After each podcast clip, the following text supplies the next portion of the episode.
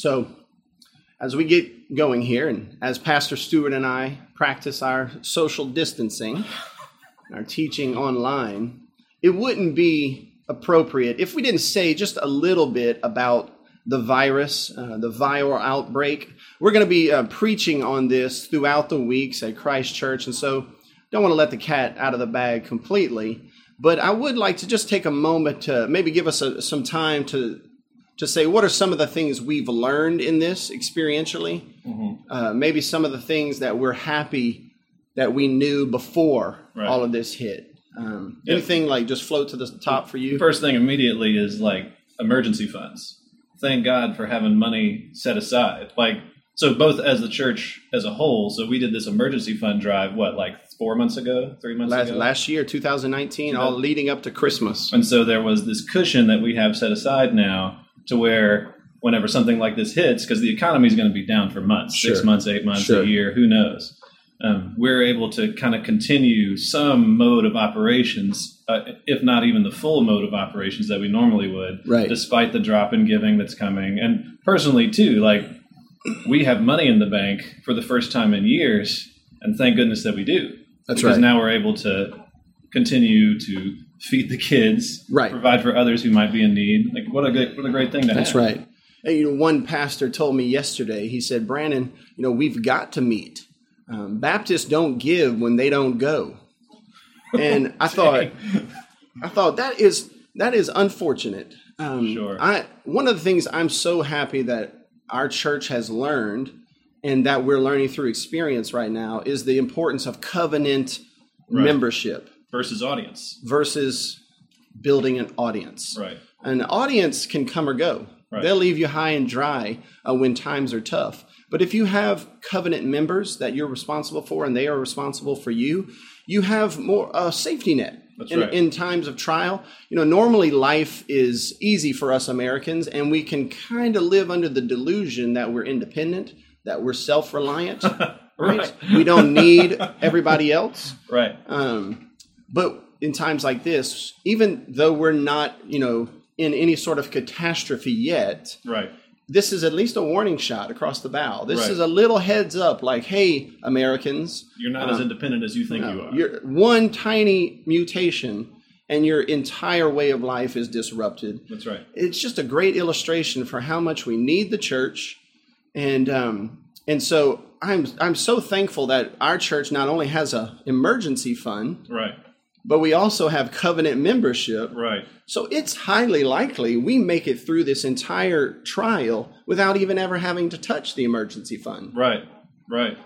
And and not and, only that, but like we preached about you preached about, we didn't get to it yet, the ministry of bread being able to like how timing how well timed was that? Right, like right. God knew exactly what was coming down the pipe and we were able to stand because think about just the restaurants that have closed that is a ton of minimum wage or maybe a little higher employees that That's are now right. without work. Devoting ourselves one to another, right. making sure we meet needs. It's the safety net. It's the means that God uses to provide for his people That's right. in tough times. And we are we've got to get back to that. Right. And this is a great great reminder for it as right. well. Also um, Clorox. Everybody believes in Clorox I, again.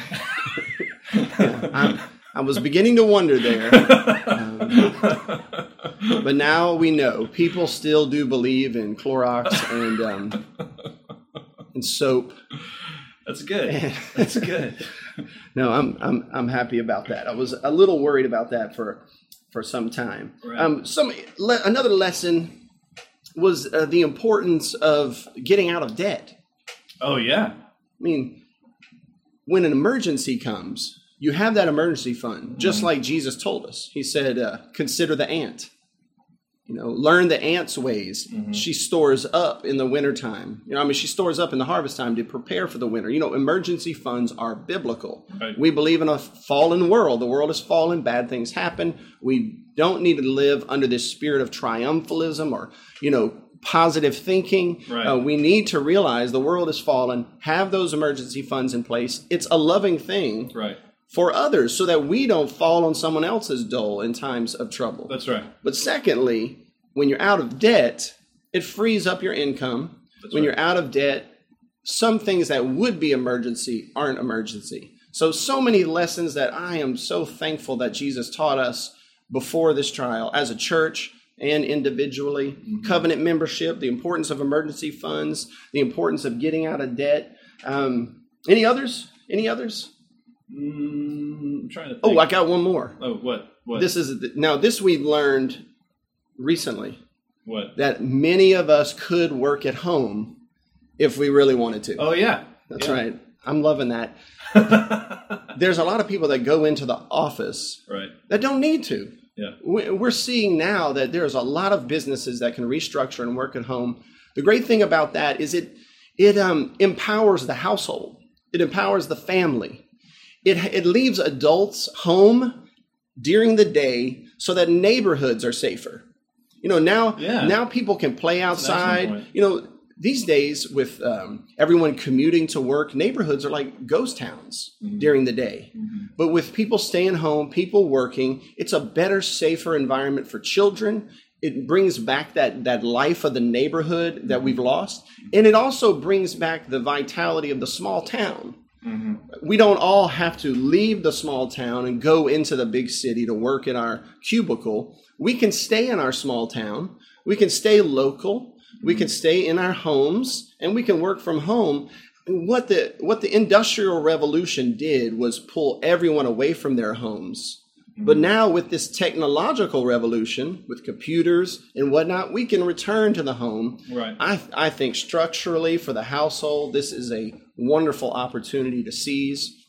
You know, we at Christ Church, we pastors, we work at home a lot. Right. Um, we don't, you know, quote, go into the office, but I'm hoping everybody does this. How we doing with our live feed? Mm, seems to be working from what I can tell. So we'll let it keep. It. Seems to be good. Mm-hmm. Well, I am coughing. Gotta say, those are allergies. I wonder how many people, because this is uh, spring now down here in Louisiana, how do right. we know the difference between allergies COVID and, and COVID? Up north, right. where the where the news media is coming from, they don't have allergy season yet, but we're right smack dab. My right. yard is filled with flowers, and I so I got I this dry cough from allergies. And guess what? Dry cough is a symptom of coronavirus. so I know. And right now, if you cough around anybody, they, they immediately. I appreciate you. I'm gonna say they gotta go. Oh, well, it's yeah. nice talking with you. I'll it's, see you later. It's crazy times. It crazy times. Uh, God is sovereign. God's on the throne. And uh, so we're here. Let's go ahead and get into our subject for the day. Yeah. God and government. Ooh. We're going to be doing this Ooh. for a while, you know, coming to you every Wednesday at 11 a.m. Hope to make it a habit. Should be able to do that. And um, I want to begin by reminding us of a particular passage. I'm going to look it up here in the scriptures. It is Psalm chapter 2, verse 1. The Bible says, Why do the nations rage and the peoples plot in vain? Verse 6 As for me, I have set my king on Zion, my holy hill. Ask of me and I will make the nations your heritage. Verse 10 Now therefore, be wise, O kings, be warned, O rulers of the earth. Serve the Lord with fear. What a beautiful psalm, reminding us that since the resurrection and the ascension, Jesus is king. It's a warning to the kings of earth. He is the King of kings, Lord of lords, it reminds me also of the passage, the Christmas passage in Isaiah, that unto us a child is born, and upon his shoulders will be the government. Government, the mm-hmm. government. You know, think about that if you would. And Christ Church Academy kids that you're watching, really think about this. And Christian life class, you you're familiar with these uh, topics. But the Bible teaches us that there is a singular government. It's the government that is upon Christ's shoulders, the government that rules over this world from heaven, mm-hmm. from the right hand of authority, from the right hand of God the Father by King, by King Jesus. Yeah. But in our day and age, when we say the word government, what do we think? Washington. Washington D.C. We think the feds. The feds. yes. We think we need them to save us from all the things that are going on. The government. Yeah. Right. Or you know, it's the the biggest excuse that we have half the time. You know, oh, the government. Um, These dead gum It's our biggest disappointment, the government. Or it's our biggest hope for salvation. Oh, I hope the government. But notice what the language in the United States has done and throughout the West. We've replaced this singular government in the Bible that's upon the shoulders of Jesus with this new government, which is completely civil. So mm. when we say government, what we think of is exclusively civil government. Now, wait, Brandon, this, you're starting to sound a little bit like an anarchist here. Like, hold on. Right, right. Hold on. well, check this out. Check this out. Noah Webster, many of you know who Noah Webster is from the Webster's Dictionary. Let me see if I can find this. Listen to his definition. His definition of government in the in uh, the 1828 dictionary. Listen to this. Government is direction, regulation, control, restraint. Hmm. He goes on to say the exercise of authority by a parent or a householder.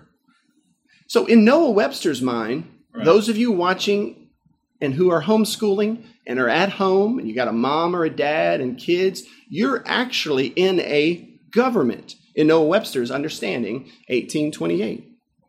You see, Today, and I haven't looked this up, but I wonder what the first definition of government would be. I've got it already. What would it be today? Uh, an agency of federal government um, or the system by which a nation, state, or community is governed. You see, the word has shifted as our nation has fallen away from the Bible and biblical norms. The idea of government has gone to be exclusively civil.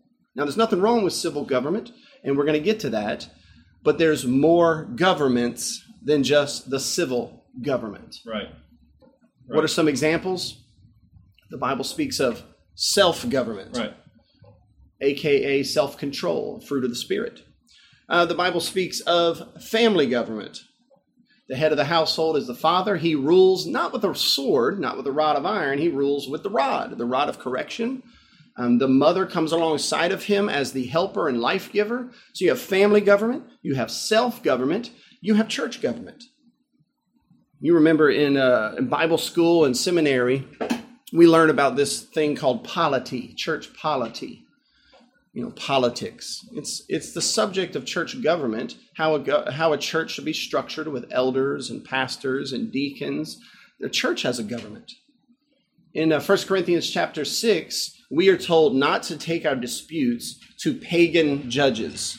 Like we're not supposed to, as Christians, go and fight our, you know, our fights and bring our dirty laundry out into pagan courts. Right. He's now, if the courts are Christian, that's a, another thing. Right. But he tells us in 1 Corinthians six not to bring our thing, our problems before pagan courts. Christians shouldn't be suing each other in well, pagan courts. And we should also say too that historically in America they were Christian. The courts right. were like even the seal for our district attorney's office here in St. Landry Parish is the the weights, you know, the what are they mm-hmm. called? The, scales of the justice. Scales of justice. Yeah. They're sitting on top of a book. That's and right. We all know what that book is supposed to be. That's right. You know, but the foundation of justice, the Bible. That's right. right. So in our past, we could say that the courts were Christian. Um, but Christians shouldn't be doing that today, and they certainly shouldn't have done it in the first century when Paul's writing First Corinthians. But what's interesting, he goes on in chapter 6 to tell them to judge between themselves. He's essentially saying, establish your own courts, hmm. judge yourselves, govern yourselves. Hmm. That's one of many, many examples. We have the Holy Spirit being poured out on the civil rulers of Israel um, in the book of Numbers. We have Saul, the king. He's not a minister, he's not a priest. He's being anointed by the Spirit of God and prophesying. He has a role in the kingdom of heaven. We have many examples throughout Scripture where there is a government of the civil authority, but there's also a government of the church, mm-hmm. of the family, and underneath all of them, self government. So, what do you think has caused us to to go around? Like, we don't self govern anymore. We've left that We don't immediately look to the church anymore. We've left that. We go straight to state, local, city, um, we, federal. We lack the fruit of the spirit, which is self government. That's essentially. Oh, look at that's that. essentially self restraint, self dominion, self government. These are these are just synonyms for the same thing. Yeah. Um, think of it this way: What made Mayberry Mayberry? You know what? It's a television show, obviously, but why does Barney Fife only need one bullet? Because nothing ever happens. Because the yeah. also he's a putz. Right. The, the sit. Why does Andy Griffith? So this is a solid guy. He right. doesn't drive around in an armored personnel vehicle. Right. You know, he doesn't have a machine gun. He doesn't have a trunk filled with assault rifles. Right. Because the citizenry govern themselves. The families govern themselves. Not exclusively. There's always matters for different spheres but when you have when you have self-government, it alleviates the burdens off of the other spheres of government. Right. But when a society lacks self-government, what you always will have is outside restraint. If you don't control yourself, you will have someone from the outside control you. You will have a bureaucratic, top down, regulatory government instead of an inside out Holy Spirit Reformation government. Mm. These are big topics. We're going to be getting into them over the next several um, weeks. But think of this lesson, at least for today. There's not just the government, there's governments. Mm. The Bible teaches us the various you know, jurisdictions and prerogatives of each sphere. And the Bible teaches us how they relate to one another overtop all of the governments is the government of heaven. Mm. Right? Um, that government which is upon the shoulders of King Jesus. Wait, so are you saying that our president or our governor sure. or our, should be in submission to Jesus? I'm not only saying that he should be in submission to King Jesus in his heart, I'm saying he should be in submission to King Jesus with his mouth and with his actions. Yeah. And I mean even more specifically that he should be obeying the Bible. Which, which think, is how Jesus communicates to us. Right. If you think about it for a second, it makes sense. We try to build these walls between God and anything else in society, or, or between, I guess you could say, the church and the state, the separation. We try to build these walls. But if there is a sovereign God of the universe who reigns and rules over every square inch, like Abraham Kuyper says, if he reigns and rules over all things, then it makes sense that our leaders of course, are under that. And you know, Romans 14 makes it clear that God gives us our leaders. He sets them in position, right. which is why we submit to Him in the first place. Watch, check this this Bible verse out. Let me just read this for you. This is from Daniel chapter 4, verse 36. It's it's talking about Nebuchadnezzar.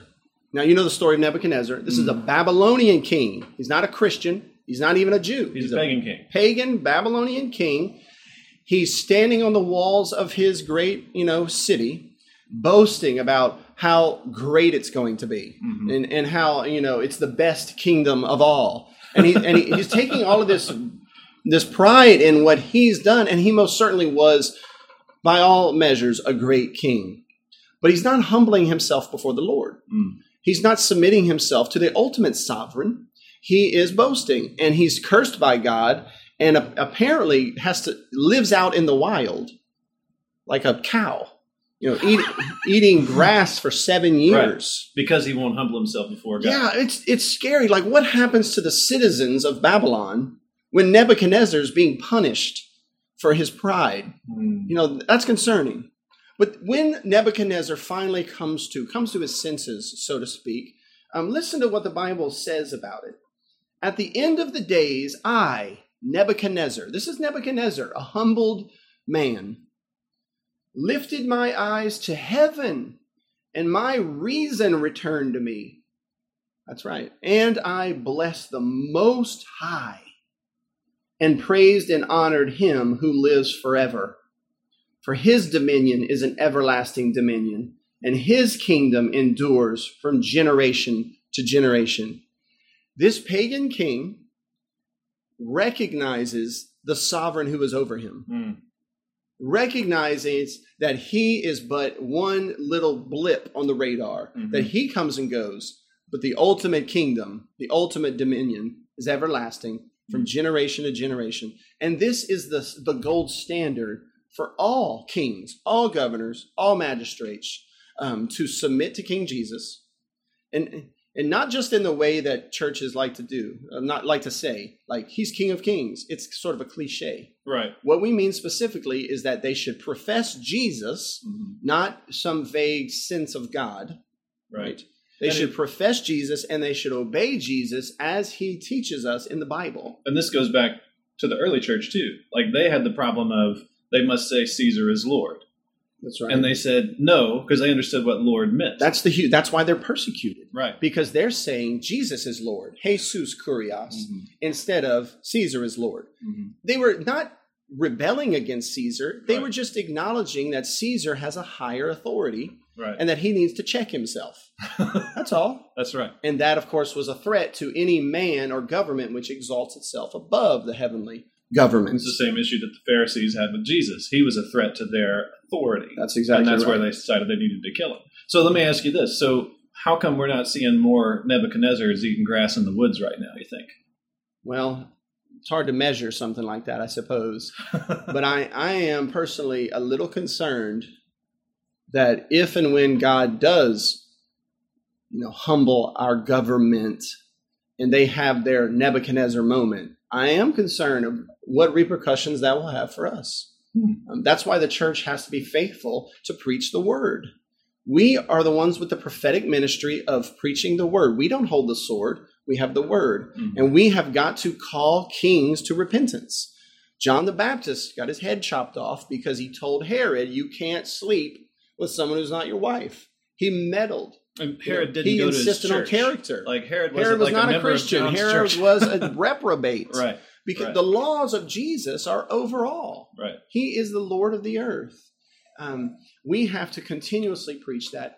Just for example, when our president came out with the proper responses for coronavirus, wash your hands, you know, social distance, that's good. That's good. What would have what would have been amazing and a, and a sure sign of his humility is if he would have said, and we as a nation need to turn back to God. Or mm-hmm. even better, we need to repent and learn to follow Christ again. But he didn't acknowledge Christ. He didn't acknowledge his sovereign. And so as a Christian, I don't I can't see that as fruits of repentance. Hmm. It's still pragmatic and good. I'm, I do not know if it's good or bad leadership, but it's not what we would desire ultimately, and that's Christian leadership. Um, for example, the the preeminent magistrate in the uh, Bible is Joseph. Remember, Joseph was the prime minister to Egypt, mm-hmm. a godly man. And uh, people don't think about this too much, but the reason why um, we, one of the reasons why we have that story with him and Potiphar's wife, is it demonstrates that Joseph, first and foremost, has self government. Mm-hmm. That's what makes him a great ruler. Mm-hmm. He has self government and therefore is able to govern others well.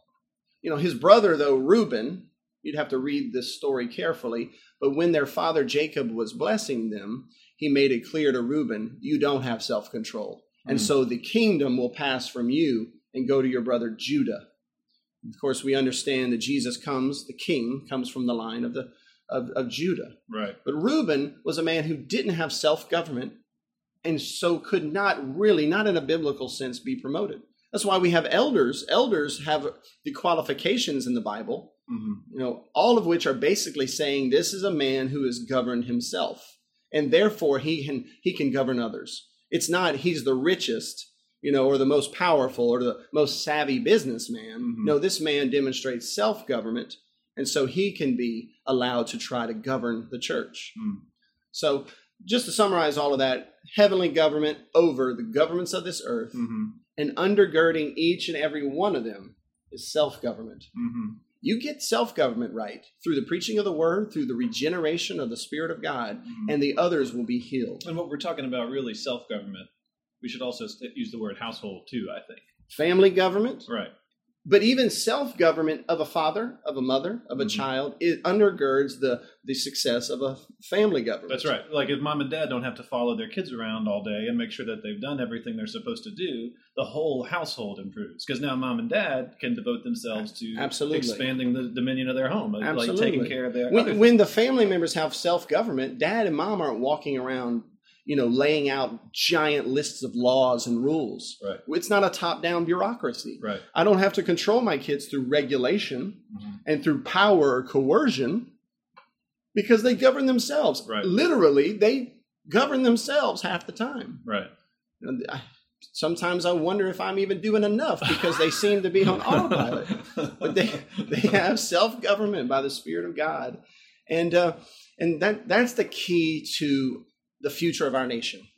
That's the key. So, so self government, not top down, you know, bureaucratic coercion. Mm-hmm. That's not going to work.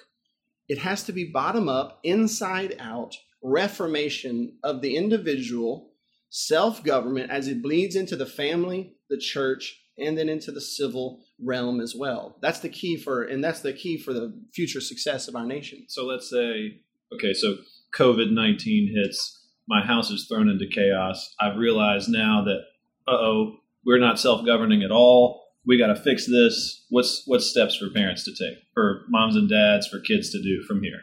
Well, if if a calamity comes into your home, and your home goes into immediate anarchy, you know, looting, rioting, overthrow of mom and dad, what you have there is a clear indication that long before the trial, mm-hmm. there was no self government. Right. There was no regenerating power of the Spirit of God. Yeah. The only response at that time is more compelling government, you know, top down, coercive government. This is why you see in, in some places the fear that individual citizens can't control themselves, so they call out the army. Right. They pass all the laws. Oh, and people stop trusting their neighbors. They're right. worried about riots or looters. Well, that's like um, so. Same thing in a family. If if your family is thrown into anarchy, dad has not, dad and mom have not done their job well in discipling their children right. from an early age. So, is there something they can do now to fix it? Like, first things they, first, got to repent. It has to start with repentance. Family, with church, individual repentance. It ha- you can't repent for somebody else. That's right. right. That it has to start with the dad for the family. Right. It has to start with every individual. No more blame shifting. No more finger pointing. No more this woman you gave me. No, right. or this this government. You know the right. the media. You know the immigrants. Mm-hmm. You know no more blame shifting. You know the the man, the oppressors. No more blame shifting. At every level, it begins with a heartfelt repentance towards God and a desire to follow Jesus Christ in all that he commands us. Mm-hmm. And when there's repentance, there's hope. Mm-hmm. There might be consequences long term for some sins, but God is gracious. He, he, he protects us from a lot of that. If we would repent at every level of government, Christ would bless our nation. The Bible says it as plain as day in the Proverbs righteousness exalts a nation, but sin is a reproach to any people. Mm-hmm. Uh, we have the formula right there. And um, kiss the Son lest he become angry. Psalm 2 kiss the Son lest he become, which means worship the Son. Worship the Son. Like the wise men from the foreign nations came and did to baby Jesus. Worship the Son lest he be angry with you and consume you in his wrath. This is what each and every one of us must learn about government heavenly government, multiple governments on earth, all undergirded by individual government. If the gospel goes forth, if the Holy Spirit regenerates, we could see a top, a bottom to top reformation and restoration of society. That's what I'm praying for. That's what I'm praying for. Amen. I think that's good. That's good for today. Are we uh, coming close to our our time? Yeah, I think we're where are we at? 37 minutes. That's good. That's good. hey, guys, look, I hope you enjoyed this. We're going to come back Wednesday at 11 a.m. We're going to do it all over again. We're going to keep building on these lessons. I guarantee you, you are not going to hear this taught anywhere else in Acadiana. Right. I guarantee it. Complete and total money back guarantee.